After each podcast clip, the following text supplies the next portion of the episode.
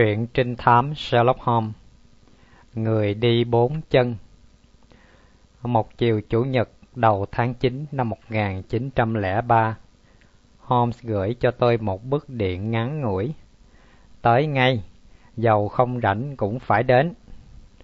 Sự hiện diện của tôi đã trở thành một trong các thói quen của Holmes Giống như cây vĩ cầm, thuốc lá nặng, cái tẩu cũ kỹ các sách tham khảo. Khi mà công việc quá nhiều và cần một người tin cậy, thì tôi là người đầu tiên anh ấy nghĩ đến. Nhưng không chỉ vậy, tôi còn như một viên đá mài cho tâm trí anh. Anh thích sự có mặt của tôi, vì tôi cũng bắt chước suy luận như anh. Những sai lầm của tôi hoặc những ý kiến của tôi đôi khi làm lóe lên những gợi ý cho anh ấy. Khi tới ngôi nhà ở phố Becker, tôi thấy anh ngồi co ro trong ghế bành, hai đầu gối co lại, miệng ngậm cái tẩu, trán đầy rẫy vết nhăn.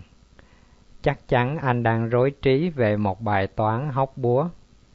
Anh lấy tay đẩy ghế bành cho tôi. Watson này, tôi đang nghĩ tới việc viết một chuyện khảo về công dụng của chó trong nghề thám tử. Đề tài này đã được nghiên cứu nhiều rồi. Có lẽ anh còn nhớ trong một vụ án mà muốn làm tăng tính giật gân, anh đã đặt tên là những cây dẻ đỏ. Trong vụ ấy, ta chỉ cần quan sát kỹ tính khí của một đứa bé mà suy đoán ra các thói quen gây tội ác của một người cha. Vâng, tôi còn nhớ khá rõ. Cái lý luận của tôi về chó cũng tương tự. Con chó là phản ánh của đời sống gia đình. Có bao giờ anh gặp một con chó đú đỡn trong một gia đình sầu thảm, hoặc một con chó u sầu trong một gia đình hạnh phúc không? Người cào nhàu có chó cào nhàu Người nguy hiểm, có chó nguy hiểm. Còn một con chó ngông thì có thể phản ánh một gia đình kỳ khôi. Hơi võ đoán đó, tôi lắc đầu nói nhỏ. Holmes nhét thuốc vào cái tẩu, không thèm để ý tới lời bình phẩm của tôi. Sự áp dụng những điều tôi vừa nói vào thực tế sẽ ăn khớp với cái vụ mà tôi đang điều tra. Tôi đang tìm một câu giải đáp. Tại sao Roy, con chó loại sói trung thành của giáo sư Brisbury, lại cắn ông ấy? Tôi thả mình xuống ghế trở lại, thất vọng. Có phải vì cần trả lời một câu hỏi thô thiển này mà tôi bị kéo đến đây? Holmes liếc tôi. Anh bao giờ cũng vẫn thế, Holmes nói tiếp. Đến bao giờ anh hiểu được rằng một hậu quả nghiêm trọng nhất lại có thể bắt nguồn từ những chuyện lặt vặt. Không lạ sao? Khi ta thoạt nghe một giáo sư cao niên có danh vọng, có một con chó loại sói làm bạn thân nhất, rồi ông ta lại bị chính con chó ấy tấn công hai lần. Nào, quá xanh, anh nghĩ sao? Con này điên. Giả sử là thế, nhưng phải coi lại, vì nó không tấn công ai khác cả. Nó chỉ tấn công ông chủ của nó vào những dịp rất đặc biệt. Lạ lắm quá xa à. Nhưng chàng rể tương lai Bennett của ông ta lại đến trước hẹn. Tiếng chuông của anh ta đó. Tôi tưởng có thể nói chuyện với anh nhiều hơn trước khi tiếp anh ta. Chúng tôi nghe tiếng bước chân đi nhanh nhẹn đến cầu thang, rồi những tiếng gõ cửa khô khan. Lát sau, một người bước vào. Đó là một người trạc ba mươi tuổi, cao ráo, gọn ghẽ, đẹp trai, nhưng có cái dáng của anh sinh viên rụt rè hơn là một người lịch lãm. Bennett bắt tay Holmes rồi nhìn tôi ngạc nhiên. Việc này rất tế nhị ông Holmes. Tôi phải dè dặt khi nói chuyện đó trước một người thứ ba. Ông khỏi lo, bác sĩ Watson đây là hiện thân của sự dè dặt. Và tôi cũng thú thật với ông rằng trong vụ này tôi thực sự cần một phụ tá. Tùy ông, ông Holmes, Xin ông thông cảm cho tôi.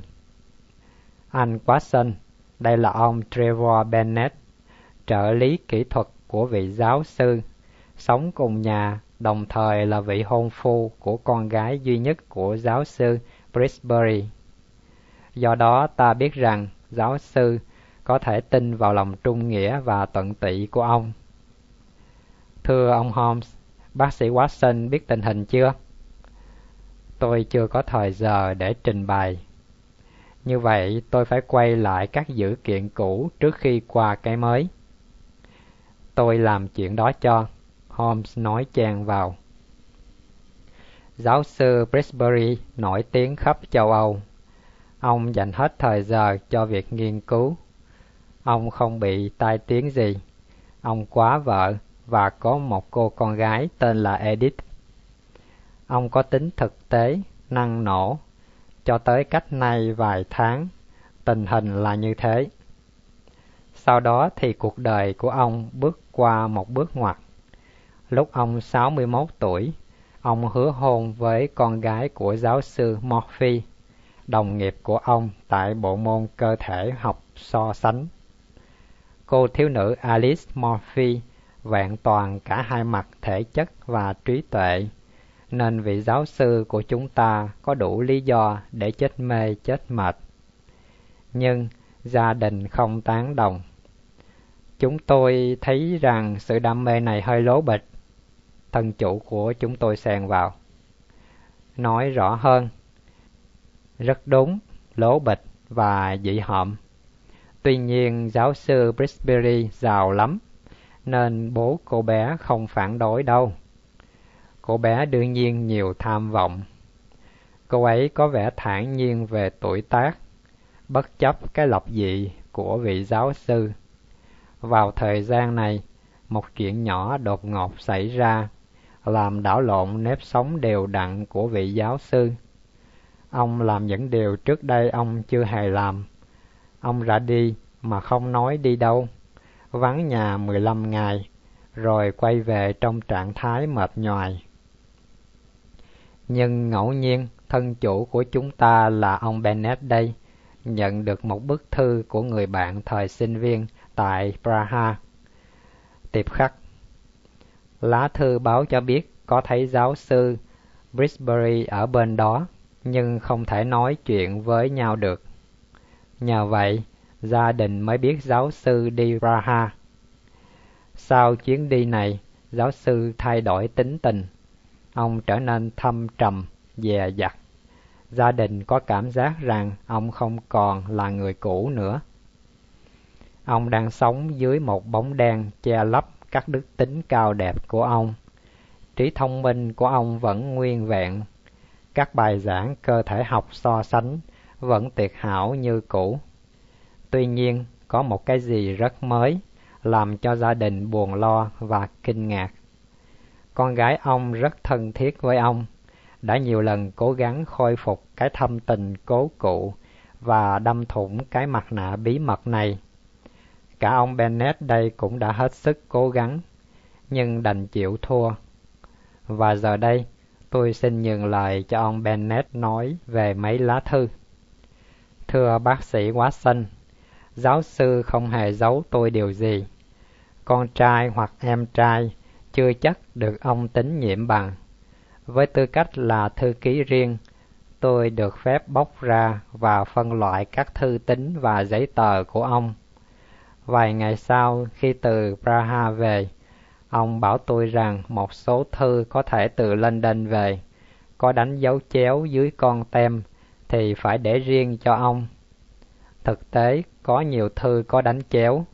Tuần chữ của người gửi có vẻ là một người ít học. Tôi không biết ông ấy có trả lời những lá thư này hay không, vì các lá thư hồi âm không có qua tai tôi. Còn về cái hộp, Holmes nói, khi từ Praha về, giáo sư có mang một cái hộp bằng gỗ. Đó là một điêu khắc quái đản theo kiểu Đức. Ông để nó trong cái tủ dụng cụ. Một hôm, trong lúc tìm cái mỏ vịt, tôi nâng cái hộp lên. Lạ lùng thay, ông ấy bỗng nổi trận lôi đình và trách móc sự tò mò của tôi bằng các lời lẽ không được lịch sự. Tình huống này xảy ra lần đầu tiên với tôi, làm tôi đau khổ. Tôi cố gắng giải thích rằng tôi chỉ đụng cái hộp hoàn toàn vì vô tình. Tuy vậy suốt đêm đó, ông nhìn tôi một cách thiếu thiện cảm, và tôi thấy rõ ông nghi ngờ tôi một chuyện gì đó. Ông Bennett rút từ trong túi ra một tập nhật ký và nói thêm. Chuyện này xảy ra vào ngày 2 tháng 7. Ông đúng là một nhân chứng tuyệt hảo. Có lẽ tôi cần đến các ngày tháng mà ông ghi. Holmes nói lớn. Kể từ khi tôi để ý đến những cái bất bình thường trong cách xử thế của ông thầy, tôi tự nhủ rằng tôi có nhiệm vụ nghiên cứu trường hợp của ông. Do đó tôi có thể xác định rằng cũng vào chính cái ngày 2 tháng 7 này mà con chó roi tấn công ông khi ông rời văn phòng để ra hành lang.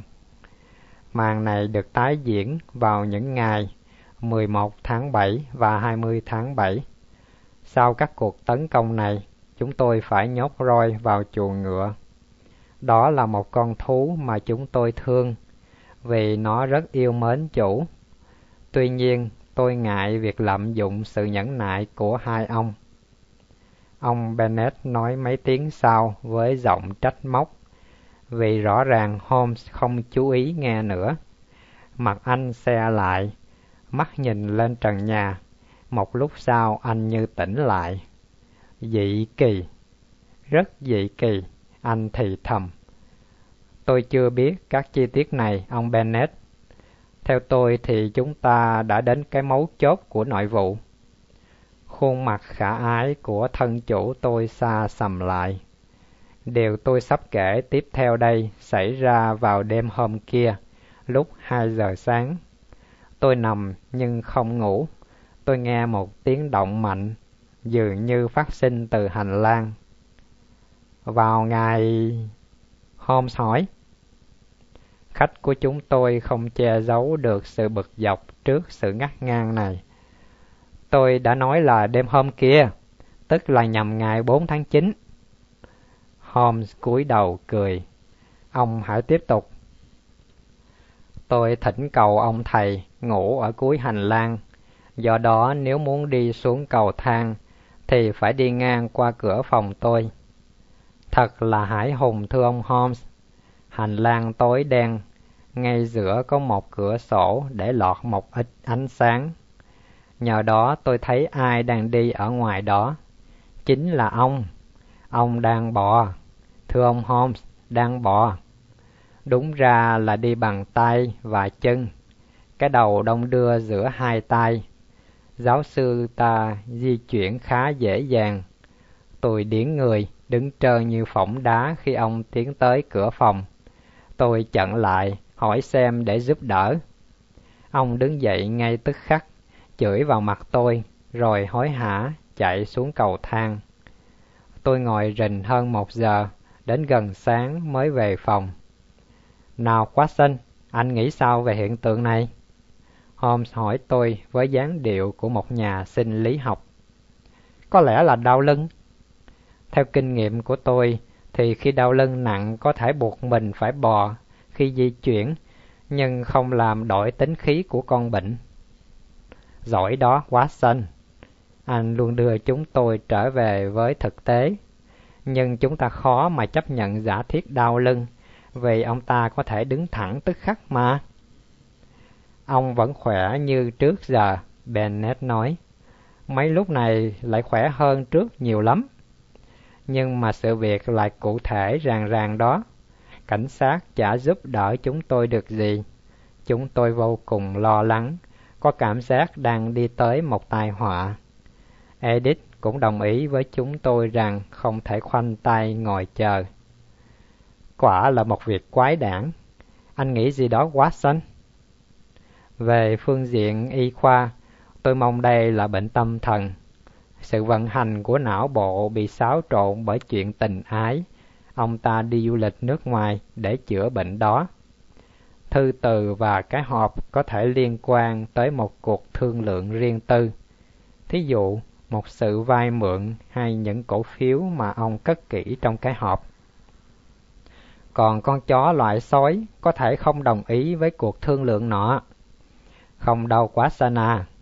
Có chuyện khác trong nhất thời tôi chỉ có thể gợi ý rằng không ai có thể biết Sherlock Holmes sẽ gợi ý cái gì, bởi vì lúc đó cửa mở và một thiếu nữ bước vào. Ông Bennett nhảy bổ tới, la to, giang hai tay về phía cô ta. Edith, không gì hệ trọng chứ? Em cảm thấy cần ở bên anh. Ồ, em sợ lắm, ở một mình đằng đó không được đâu. Ông Holmes xin giới thiệu vị hôn thê của tôi. Hồi nãy giờ chúng ta mò mẫm đi tới kết luận đó phải không Watson? Holmes vừa nói vừa cười. Thưa cô Bresbury, tôi đoán rằng câu chuyện vừa xảy ra là một bước ngoặt mới mà cô muốn thông báo với chúng tôi. Người khách nữ của chúng tôi tóc hoa, đẹp, thuộc mẫu người Anh quốc, mỉm cười với Holmes, rồi đến ngồi bên cạnh Bennett. Khi Bennett ra khỏi nhà, tôi biết ngay là anh ta tới đây vì có nói sẽ nhờ đến ông. Thưa ông Holmes, ông có thể giúp đỡ người cha đáng thương của tôi không? Tôi hy vọng thưa cô.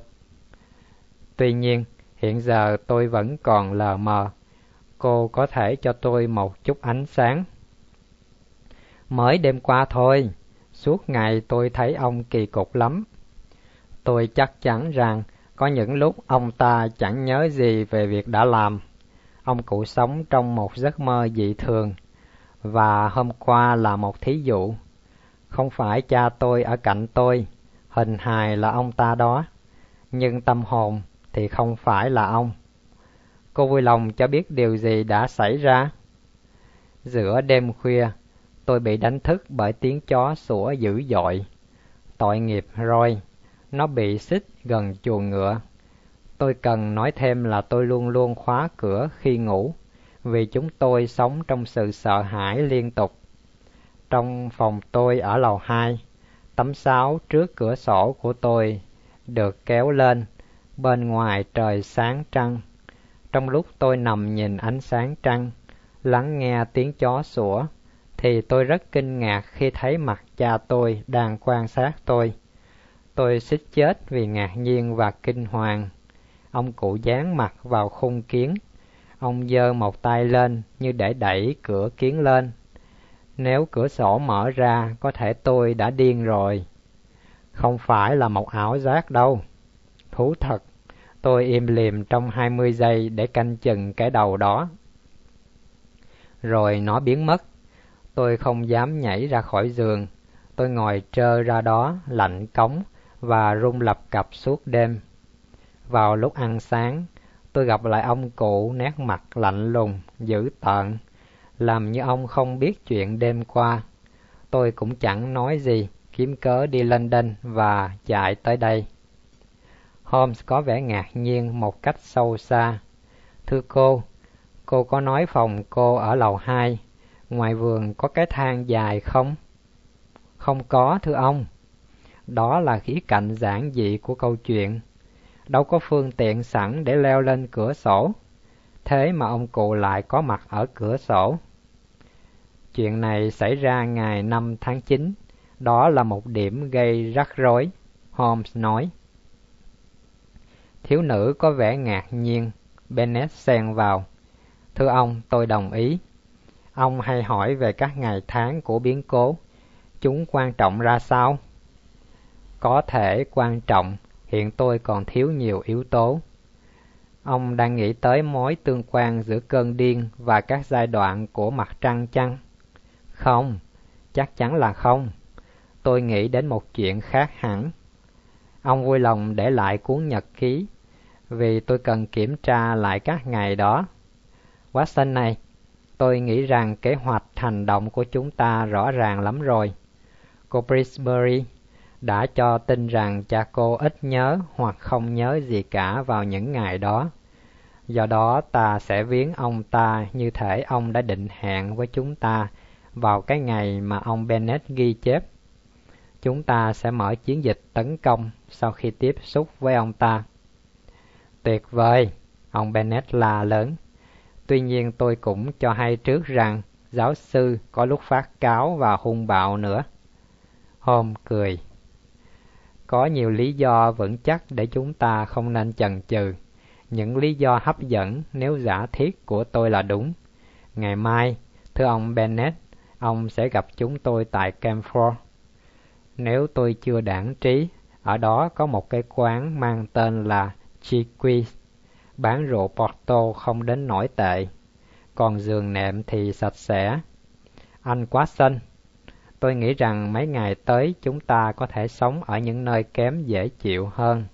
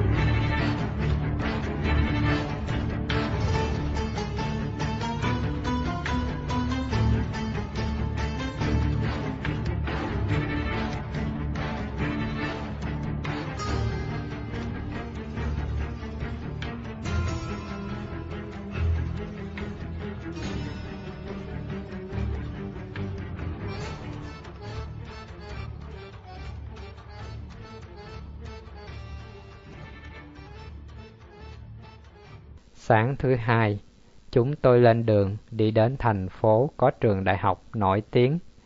Holmes chỉ nói công chuyện với tôi sau khi các vali đã được đem vào khách sạn. Quá sân này, chúng ta có thể bắt chẹt ông giáo sư ngay trước giờ cơm.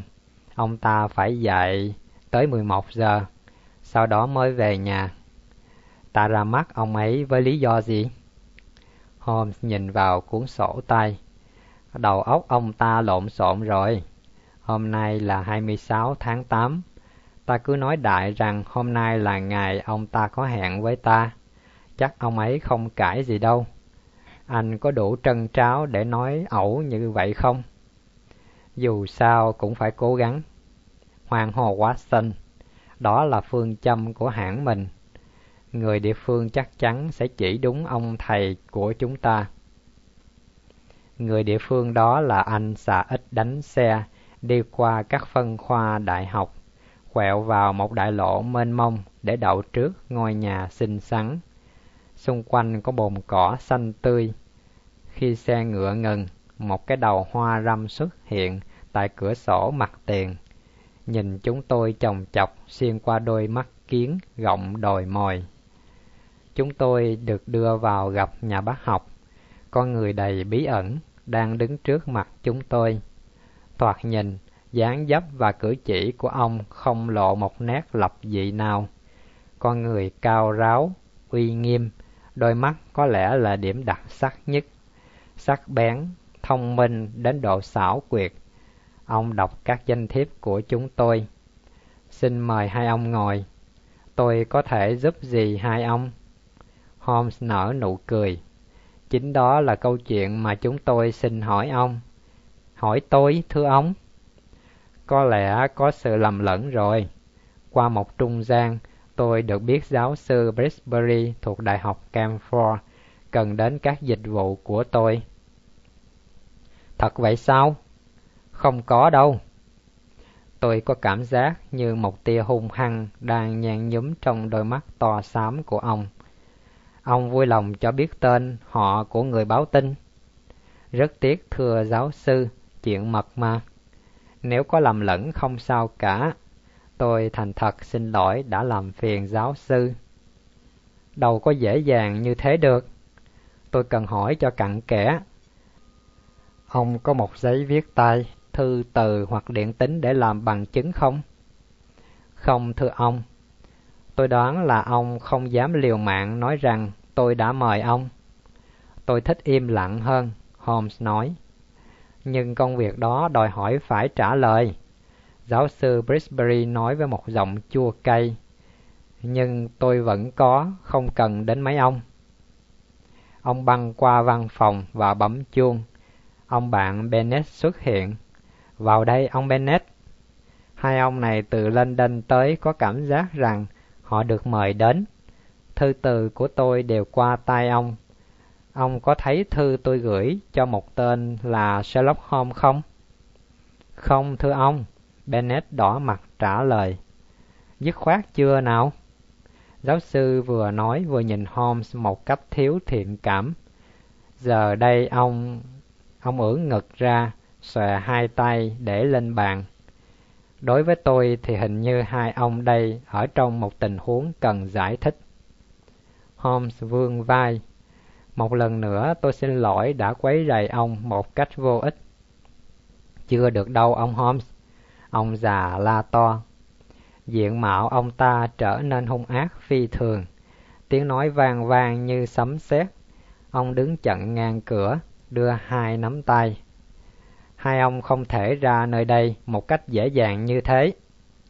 Cơn thịnh nộ làm thay đổi hình dạng, đường nét của ông, làm ông mất hết lương tri. Tôi tưởng đâu sẽ phải ẩu đả để thoát ra. Kính thưa giáo sư, ông Bennett nói lớn, xin nghĩ tới vị thế của giáo sư. Kính xin giáo sư nghĩ đến sự tai tiếng của mình trong trường đại học. Ông Holmes là một nhân vật ai cũng biết tên. Giáo sư không thể thất lễ như vậy.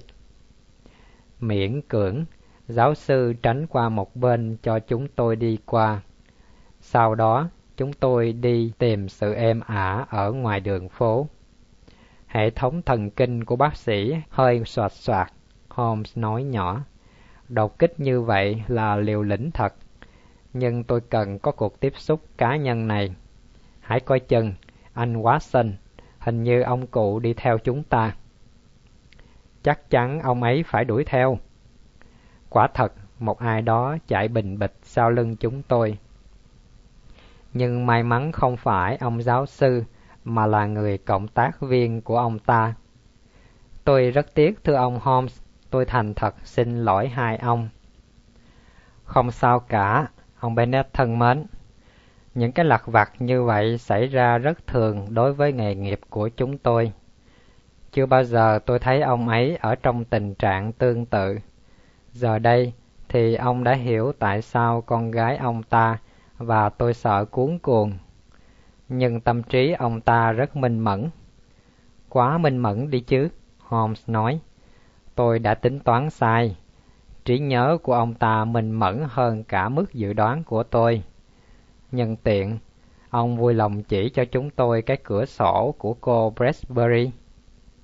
Ông Bennett rẽ một con đường xuyên qua các bụi cây và chúng tôi thấy một mặt của ngôi nhà. Kia, căn thứ nhì bên trái. Tôi không thể nào leo lên đó, cho dù có dây leo bên dưới và ống nước bên trên cung cấp một điểm tựa hay một chỗ để bấu vào. Chính tôi đây cũng phải trầy da tróc vẫy mới lên tới đó, ông Bennett nói. Đương nhiên, đối với một người bình thường, đó là một thành tích đầy nguy hiểm. Tôi còn muốn nói với ông một chuyện khác nữa, ông Holmes. Tôi có tên của người bạn ở London, thường viết thư cho giáo sư. Sáng nay giáo sư có gửi cho ông ta một lá thư Tôi có ghi lại cái địa chỉ của ông ta trên giấy thấm. Tôi đã làm một công việc bẩn thỉu trong lúc được tin cậy như bạn tri âm, nhưng biết làm sao bây giờ? Holmes đọc tờ giấy mà Bennett đưa, rồi bỏ nó vào túi. Dorak, tên gì lạ kỳ. Hay quá, đây là một cái khâu to tướng trong cái dây chuyền. Chiều mai chúng tôi về London thưa ông Bennett. Lưu lại đây chả có ích lợi gì cả. Chúng tôi không thể bắt nhốt giáo sư được vì ông ta có phạm tội ác gì đâu, và cũng không thể xích ông ta lại được, bởi vì bệnh điên của giáo sư chưa chứng minh được. Cho tới giờ phút này, không thể dự trù một biện pháp nào cả. nhưng không lẽ chúng ta bó tay? Hãy kiên nhẫn, sự việc sẽ qua một bước ngoặt. Nếu tôi tính toán không lầm, thì ngày thứ ba tới, giáo sư sẽ lên cơn. Ngày đó chúng tôi sẽ có mặt tại Camford. Ngồi ở đây chờ đợi thì không thoải mái chút nào. Ngoài ra, tôi đề nghị cô Bresbury nên nán lại ở London thêm một thời gian nữa. Được. Tóm lại, cô ấy phải nán lại London cho đến khi nào bảo đảm rằng mọi nguy hiểm đã tan biến. Từ đây tới đó, ông chớ có chọc ông ta giận. Ông ấy mà vui, mọi sự sẽ êm xuôi. Ông ấy kìa, Bennett nói nhỏ. Xuyên qua các nhánh cây, chúng tôi thấy rõ cái dáng cao dông dỏng đứng trước cửa chính, nhìn tứ phương. Ông nghiêng người ra phía trước, hai tay vung vẩy, đầu quay trái rồi quay phải. Viên thư ký vội vã chuồn, vượt qua bụi rậm để về với giáo sư. Hai người cùng nhau trở vào nhà, nói chuyện huyên thuyên và hăng say. Tôi đoán rằng ông cụ đang cộng hai với hai. Holmes nói với tôi trên đường về quán trọ. Ông ta tỏ ra có một não bộ logic đặc biệt. Đành rằng ông hung dữ, nhưng ở vị trí của ông, ông có đủ lý do để nổi điên. Ông ấy thấy có thám tử theo dõi và chắc chắn nghi ngờ con gái và con rể tương lai đã báo động ông bạn Bennett của chúng ta sẽ phải trải qua những giờ phút sóng gió.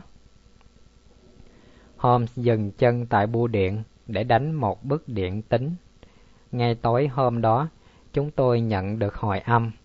Anh cho tôi xem. Tôi đi tới đại lộ Commercial và đã thấy Dorak rồi. Người dễ thương, gốc Bomia, sở hữu một cửa hàng lớn, Mercier anh chưa biết Mercier? Hôm giải thích cho tôi. Tôi mới tuyển. Anh ta sẽ lo công việc thường ngày. Chúng ta cần biết về người mà vị giáo sư liên lạc thư tín. Quốc tịch của người này làm tôi nhớ lại chuyến đi Praha của giáo sư. Cảm ơn Thượng Đế, tôi nói. Mãi tới nay mới gặp cái màn này khớp với cái kia. Cho tới giờ phút này, chúng ta đứng trước một loạt dữ kiện không giải thích được và không có liên quan gì với nhau. Thí dụ, có cái tương quan gì giữa một con chó dữ và một sự lưu ngụ tại Braha, hoặc giữa hai dự kiện này với một người mà vào một đêm nào đó sẽ di chuyển bằng bốn chân. Holmes vừa xua tay vừa cười. Chúng tôi đang ngồi tại bộ salon nhỏ của một khách sạn xưa, trước một chai rượu Porto. Nào, để khởi sự, chúng tôi lấy mấy ngày ra nghiên cứu cho vui. Holmes nói rồi chúm lại các ngón tay, lấy dáng điệu của một thầy giáo làng đang lên lớp. Cuốn nhật ký của chàng thanh niên cho thấy rằng các xáo trộn bùng nổ trước tiên vào ngày 2 tháng 7 rồi cứ tái diễn chín ngày một lần, trừ một biệt lệ. Cái cơn kế chót là 26 tháng 8, còn cơn chót là ngày 3 tháng 9 và sắp tới là ngày 12 tháng 9. Tôi đồng ý. Chúng ta đưa ra giả thuyết tạm như sau. Cứ 9 ngày, ông ta uống một liều thuốc mạnh, có hiệu quả thoảng qua nhưng cực kỳ độc hại Tính khí ông già đương nhiên chịu ảnh hưởng của chất độc dược này. Ông có thói quen này lúc ở Braha và hiện nay thì qua trung gian của một người ông ta vẫn được cung cấp thuốc. Mạch lạc chưa quá xanh. Còn con chó, còn cái đầu tại cửa sổ, còn sự di chuyển bằng bốn chân ở ngoài hành lang. Chúng ta đã có một khởi điểm. Còn từ đây tới thứ ba tuần sau, vào ngày 12 tháng 9, tôi không hy vọng được cái gì mới. Trong khi chờ đợi, chúng ta chỉ có mỗi việc là giữ mối liên lạc với bạn Bennett và tận hưởng những niềm vui nhỏ tại thành phố đáng yêu này. Sáng hôm sau, Bennett trốn ra để cho tin mới. Đúng như Holmes dự đoán, anh ta phải trải qua những giây phút khá nhức đầu. Tuy không trực tiếp cáo buộc về việc chúng tôi đột nhập vào nhà, nhưng ông giáo sư nói năng với anh bằng một ngôn ngữ cực kỳ thô bạo và nghi ngờ anh về các biến cố đã xảy ra. Tuy nhiên, sáng nay ông trở lại bình thường, vẫn lên lớp một cách tuyệt hảo như thường lệ. Trừ những cơn khủng hoảng kỳ cục, Bennett nói, tôi thấy ông dạt dào sinh khí hơn bao giờ hết, và não bộ của ông vận hành tuyệt hảo. Tuy nhiên, ông không còn là người cũ mà chúng tôi đã quen biết. Theo tôi, không có chi phải sợ trong vòng một tuần, Holmes đáp. Tôi có nhiều việc khác nữa, còn bác sĩ Watson cũng có một số bệnh nhân đang chờ. Ta đành phải hẹn nhau vào thứ ba tới, tại quán này. Trước khi tạm biệt nhau, tôi hy vọng sẽ có khả năng giải thích hoặc đánh tan các ưu tư làm cho gia đình ông điêu đứng. Từ đây tới đó, nhớ liên lạc với chúng tôi bằng thư. Mấy ngày sau đó, tôi không gặp lại Holmes nữa, nhưng tới thứ hai, tôi nhận một điện văn ngắn bảo tôi đến vào ngày hôm sau. Trong lúc tàu lăn bánh về hướng Camford, Holmes báo cho tôi biết rằng không có biến cố mới xảy ra. Sự yên ấm ngự trị trong gia đình vì giáo sư Brisbury đã xử thế hoàn toàn bình thường. Khi gặp lại chúng tôi tại khách sạn vào tối hôm đó, Bennett nói, Hôm nay ông có nhận từ London một gói nhỏ và một cái thư có dấu chéo dưới con tem. Ông không đụng tới, ngoài ra không còn gì khác để báo cáo. Bấy nhiêu có thể là đủ rồi. Holmes thì thầm với một nụ cười ảm đạm. Ông Bennett, tôi tin rằng chúng ta sẽ đi tới kết luận này ngay đêm nay. Nếu các suy đoán của tôi mà đúng, thì vụ này đã chín mùi rồi. Từ giờ cho tới đó, ta phải liên tục cảnh giác. Nếu nghe ông bò qua ngang cửa, thì anh làm lơ đi. Chỉ kính đáo theo dõi. Bác sĩ Watson và tôi chắc chắn quanh quẩn đâu đó. Nhân tiện, cho tôi biết ai giữ chìa khóa của cái hộp nhỏ. Giáo sư móc nó vào dây chuyền đồng hồ. Vậy chúng ta phải bắt đầu nghiên cứu về hướng đó. Kẹt quá thì bẻ ổ khóa. Trong nhà còn người đàn ông nào khác có đủ sức khỏe không? Người xạ ít. Ông ta ngủ chỗ nào? Trong chuồng ngựa. Có lẽ chúng ta cần tới ông ta. Hiện giờ chúng ta không thể làm gì hơn trước khi sự việc đi vào ngõ rẽ. Tạm biệt. Tuy nhiên tôi đoán chúng ta sẽ gặp nhau trở lại trước khi trời sáng. Gần nửa đêm, chúng tôi rình ngoài các bụi rậm, trước cổng nhà của giáo sư. Đêm đẹp nhưng lạnh, gió thổi, mây bay mau trên trời và thỉnh thoảng che khuất mặt trăng lưỡi liềm. Nếu không vì tò mò và nóng lòng muốn chứng kiến phút chót của cái chuỗi dự kiện quái dị, thì cái phiên gác của chúng tôi sẽ chán ngắt. Hễ giả thiết về chu kỳ 9 ngày mà đúng, Holmes nói, thì chắc chắn đêm nay chúng ta thấy giáo sư lên cơn. Các triệu chứng tỏ lộ sau khi từ Braha về. Ông bí mật liên lạc thư từ với một thương gia tên Dorak, đặt trụ sở tại London và là đại diện thương mại cho ai đó tại Braha. Ông ta có nhận từ thằng cha này một gói hàng vào hôm nay. Tất cả mấy chuyện này đều ăn khớp với nhau. Chúng ta không biết ông ta uống cái gì, tại sao lại uống những thuốc gửi từ Braha tới. Ông ta uống theo sự hướng dẫn chính xác, chín ngày một lần. Đây là điểm đầu tiên mà tôi để ý. Triệu chứng dễ thấy lắm. Anh có để ý các cái khớp ngón tay của ông ta không?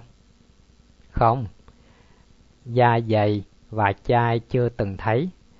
Tiếp đến cái cổ tay áo sơ mi, đầu gối quần dài và đôi giày. Holmes ngừng lại vỗ trán. À, Watson, Cái giả thiết của tôi khó tin, nhưng chắc chắn nó đúng. Tất cả các dữ kiện đều chỉ về hướng này. Vậy mà ta đâu có thấy các mối liên hệ nào giữa các dữ kiện này. Mấy cái khớp này đều không được lưu ý đúng mức. Còn con chó, còn đám dây leo, đến lúc phải núp rồi. Coi chừng, quá xinh, ông ta kia kìa, mau lên. Cửa chính mở từ từ, dáng cao dông dỏng của ông giáo sư nổi bật. Ông ta mặc áo ngủ và đứng thẳng, hơi nghiêng người về phía trước, hai tay đồng đưa.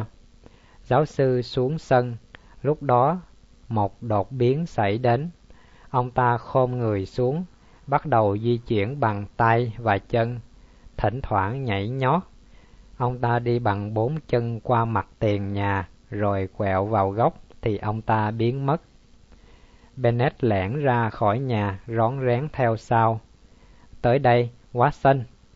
Holmes gọi nhỏ. Chúng tôi hối hả băng qua bụi cây, đến một địa điểm có thể quan sát phía hông nhà, được trăng lưỡi liềm chiếu sáng. Rõ ràng, ông giáo sư đang co ro dưới chân bức tường đầy dây leo. Rồi nhanh nhẹn lạ thường, ông bắt đầu níu nhánh này, truyền nhánh khác, chân tỳ chắc, tay bám chặt, hình như muốn thích thử tài leo chứ không có mục đích cụ thể nào. Áo ngủ tung bay phất phới hai bên như một con dơi khổng lồ. Ông vẽ một vệt đen vuông trên tường. Lát sau, như chán trò chơi này, ông truyền xuống, lại ngồi bệt xuống đất, rồi lại đi như thú bốn chân đến chuồng ngựa. Con chó roi chạy ra khỏi chuồng, sủa dữ dội. Nó kéo căng dây xích, lồng lộn như điên. Ông giáo sư ngồi ngay gần kề, nhưng ngoài tầm sợi dây xích, chọc ghẹo chó với trăm nghìn cách. Ông hốt cát hoặc nhặt sỏi, tung vào mắt chó, lại lấy gậy chọc, đưa ngay dưới mõm chó. Ông cố chọc cho nó tức giận cực độ. Chưa bao giờ chúng tôi chứng kiến một cảnh dị thường như thế. Người càng nặng ra những điều tàn ác để chọc ghẹo, chó càng điên tiết sủa vang, vùng vẫy, bức xích. Rồi thình lình thảm cảnh nổ bùng, dây buộc cổ tuột ra, chó nhảy đến, người và chó cùng nhau lăn lộn, chó gào rống, người la hét, chó cắn vào cổ người. Ông giáo sư ngất xỉu trước khi chúng tôi chạy đến. Nếu Bennett không chạy tới kịp, ra oai với con chó, thì chính chúng tôi cũng lâm nguy luôn. Sự lao sao làm cho anh xà ít ngủ ở trên chuồng ngựa thức giấc, chạy ra với nét mặt còn ngái ngủ và kinh hoàng.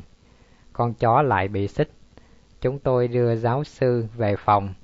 Bennett có học về y, giúp tôi băng cuốn họng bị thương. Sau nửa giờ tìm đủ mọi cách, chúng tôi cầm được vết thương nguy hiểm. Tôi chích một mũi morphine làm cho ông ta ngủ mê man. Tôi đề nghị mời một y sĩ chuyên môn, nhưng Bennett phản đối vì không muốn chuyện xấu xa này bung ra ngoài có hại cho thanh danh ông giáo sư và cho cô con gái. Đúng vậy, Holmes nói. Chúng ta sẽ ngăn cản mọi sự tái diễn. Ông Bennett vui lòng giao cho tôi chiếc chìa khóa ở dây đồng hồ. Chúng ta đi xem cái hộp bí mật, còn anh Sa ít thì hãy ở cạnh bên người bệnh. Trong hộp không có gì nhiều, một chai nhỏ rỗng, một chai khác còn gần đầy, một ống kim thạch, nhiều bức thư chữ viết lý nhí của một người ngoại quốc mà các phong bì đều có dấu chéo. Tất cả đều xuất xứ từ đại lộ Commerson và ký tên là dorac Chúng chứa hoặc những biên nhận hoặc báo tin một chai thuốc mới gửi đến. Có một bao bì với chữ viết của một người có học hơn và mang bù ấn của Praha trên một con tem của nước Áo. Đây là giải đáp của bài toán. Holmes la lớn, rồi đọc to lên. Thưa đồng nghiệp kính mến, kể từ ngày được ông chiếu cố thăm viếng, tôi suy nghĩ nhiều về trường hợp của ông. Vì ông quá lo lắng nên tôi phải chữa trị cho ông. nhưng ông phải thận trọng vì các kết quả mà tôi đạt được cho thấy có kèm theo những nguy hiểm. Nếu sử dụng loại serum của vượn người thì ông được an toàn hơn. Nhưng tôi thích sử dụng loại serum của con vượn Langur. Loại vượn này chuyên bò và leo, còn vượn người thì đi thẳng như người. Tôi yêu cầu ông thận trọng tối đa để bài thuốc khỏi bị tiết lộ. Tôi còn một thân chủ khác ở Anh. Dorak là đại diện của tôi, phụ trách lấy thuốc cho cả hai ông. Ông nên báo cáo hàng tuần cho tôi biết. Thân trọng kính chào. Lowenstein Sau khi đọc thư xong, tôi giảng giải cho Holmes và Bennett biết. Lowenstein, cái tên này làm tôi nhớ lại một bài báo kể chuyện một nhà bác học vô danh đã tìm ra thuốc trường sinh bất tử. Lowenstein của Braha, Lowenstein với serum trường sinh đã bị Đại học Y khoa cấm vì ông không tiết lộ nguồn gốc của serum. Bennett lấy ra một cuốn động vật học rồi đọc. Langur, giống khỉ to, đầu đen, sống trên cái triền núi Himalaya, là loài khỉ leo trèo, to con nhất và giống con người nhất. Ông Holmes, nhờ ông mà chúng tôi phăng lên ngọn ngành của tệ trạng. Ngọn ngành thực sự là câu chuyện chồng già, vợ trẻ. Ông giáo sư lo sợ cuộc tình duyên sẽ sớm đổ vỡ, nên ông không còn trẻ. Không ngờ vì muốn trèo cao mà ông rủi ro tụt xuống thấp hơn. Holmes ngắm nghía cái lọ cầm trên tay và suy nghiệm chất lỏng trong trẻo ở bên trong. Khi tôi viết xong cái thư quy trách nhiệm cho Lowenstein về tội lưu hành chất độc, thì chúng ta sẽ không còn bực bội nữa. Theo tôi thì chả còn gì để nói thêm. Ông Bennett à, con chó nhờ cái khú giác nhạy bén của nó nên nó cảm nhận sự thay đổi nhanh hơn anh nhiều. Chính con khỉ, con khỉ thích leo trèo, bị roi tấn công, chứ không phải ông giáo sư. Còn việc ông giáo sư nhìn vào phòng con gái là hoàn toàn ngẫu nhiên. Watson này, chút nữa có chuyến xe lửa đi London. Tôi đề nghị chúng ta đi uống trà trước khi lên tàu.